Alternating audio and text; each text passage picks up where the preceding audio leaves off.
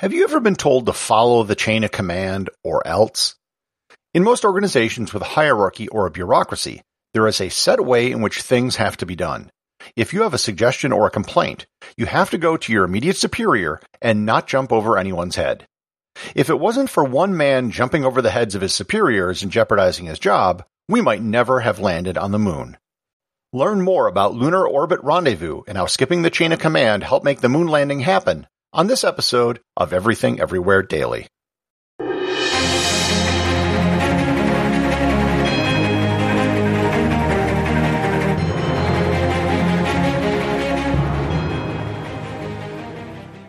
This episode is sponsored by Heaven Hill Bottled and Bond Bourbon.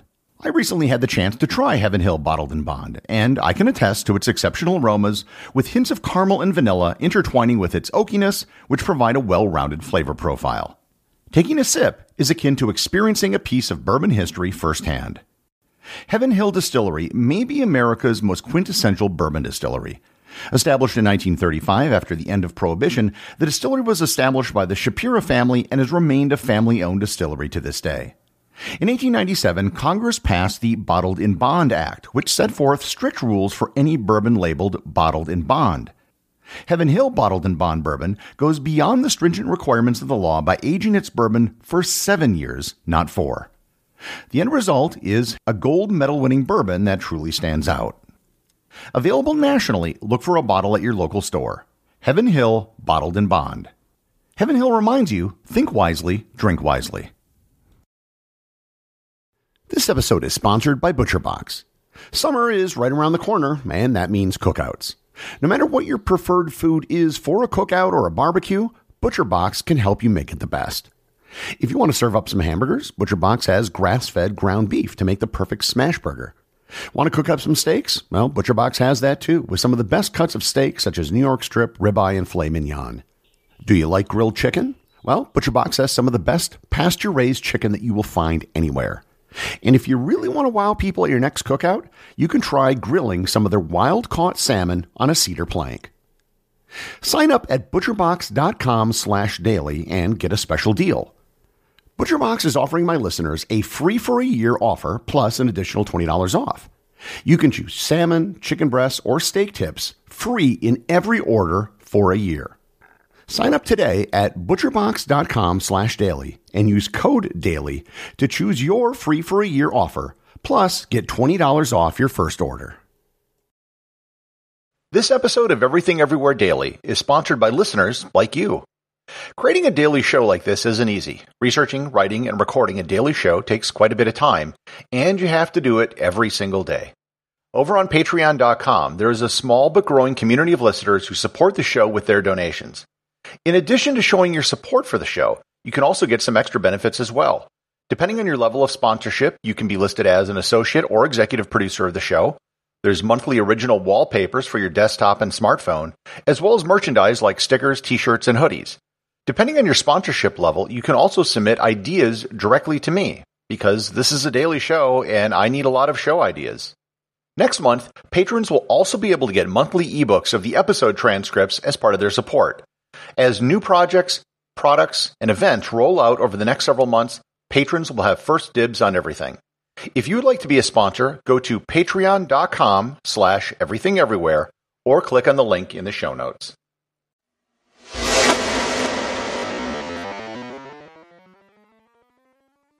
When John F. Kennedy announced the goal of sending someone to the moon, the idea had already been kicked around for several years.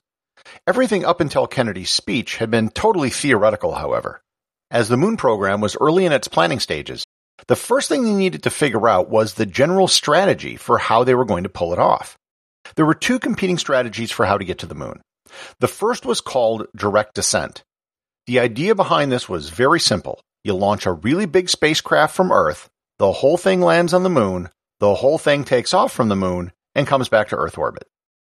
The benefit to this approach is that it's very simple, and at the time this was being planned, things like orbital rendezvous still hadn't been tried. The downside to this approach is that it requires a very big spacecraft and a whole lot of fuel to power the ship. In fact, a rocket called NOVA was proposed for such a mission that was even larger than the Saturn V rocket which was eventually used, and the Saturn V rocket was the largest rocket ever made. The second strategy was called Earth Orbit Rendezvous. The primary difference between this and direct ascent is that you would do several smaller launches, assemble the spacecraft in Earth orbit, then basically send the assembled spacecraft to the moon, land it, and bring it back to Earth orbit. This didn't require as large of a rocket as direct ascent did, but it would still require bringing a large craft to land on the moon and all the fuel which is required. This problem of getting to the moon was considered as far back as 1919 by a Russian engineer named Yuri Kondratyuk. He realized that the biggest problem was that of weight. The more weight you carried with you, the more fuel you needed, which in turn was more weight, which required more fuel, etc. He came up with the idea of a segmented spacecraft that only used the parts necessary for each step of the trip, thereby minimizing weight and thus fuel. This weight saving strategy was called Lunar Orbit Rendezvous. The leadership at NASA during the time they were considering their moon strategy did not have this option on the table. In 1958, the Space Task Group also came up with the idea of lunar orbit rendezvous, but the idea didn't catch on. It was an engineer by the name of Tom Dolan who really believed in the idea. He developed a full report indicating how it could be done. He too got nowhere with the idea as no one in NASA believed it was possible. Finally, the idea was championed by an engineer named John Houbolt. The main area of resistance in the early 1960s was the idea of orbital rendezvous. It hadn't been done, and no one was even sure if it could be done. Even at a theoretical level, it was a very difficult and complicated maneuver.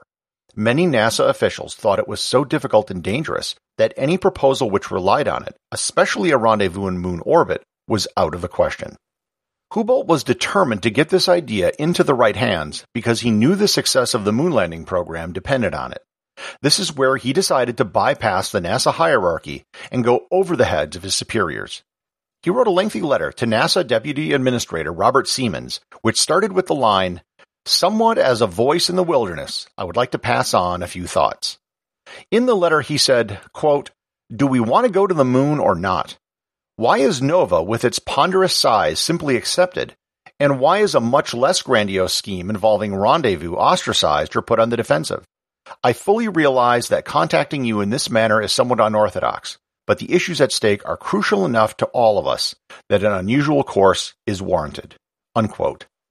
It took two weeks for Seamans to reply, and he said, quote, It would be extremely harmful to our organization and to the country if our qualified staff were unduly limited by restrictive guidelines. Unquote.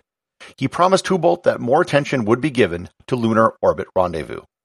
At first, the idea still encountered resistance, and some senior engineers would even disparage him and his work to other senior NASA officials. However, over time, the science behind the idea eventually won out. The requirements for direct ascent, or Earth orbit rendezvous, was just too difficult, and lunar orbit rendezvous was the only thing that could realistically fit on a single Saturn V rocket. One by one, NASA engineers and management began accepting the need for lunar orbit rendezvous, and on July 11, 1962, NASA had a press conference where they announced their new strategy. It worked. The Lunar Orbit Rendezvous strategy is what every Apollo mission used to go to the moon. The lunar module, which was eventually used, was approximately five times smaller than the proposed direct ascent craft. Moreover, half of the lunar module was left on the moon, further reducing the weight and fuel. It's a credit to NASA that they were able to listen to all ideas and adopt what was best, not just what was politically expedient. John Houbolt wasn't fired or demoted. In fact, he was given a Medal of Exceptional Scientific Achievement by NASA for his contributions. He later penned a similar letter in 1981 to NASA Director Chris Kraft about the dangers of the space shuttle's heat tiles and how damaged tiles near the strut which connected to the large fuel tank could have devastating consequences. It was damaged heat tiles which caused the loss of the Space Shuttle Columbia in 2003. These ideas of lunar orbit rendezvous, Earth orbit rendezvous, and direct ascent are not things which are just relegated to history. NASA's new Artemis moon program and work being done by SpaceX have brought these ideas back to the forefront. This time, however, technology and mission requirements have changed, and the current approach is towards a direct ascent strategy. Now the goal isn't just to save weight and fuel, but to create a spacecraft which can be reused multiple times. Executive producer of Everything Everywhere Daily is James Makala. Special thanks to everyone who supports the show over on Patreon. Please remember to leave a review over on Apple Podcasts. Even a simple review can really help the show get discovered in the sea of other podcasts that are out there.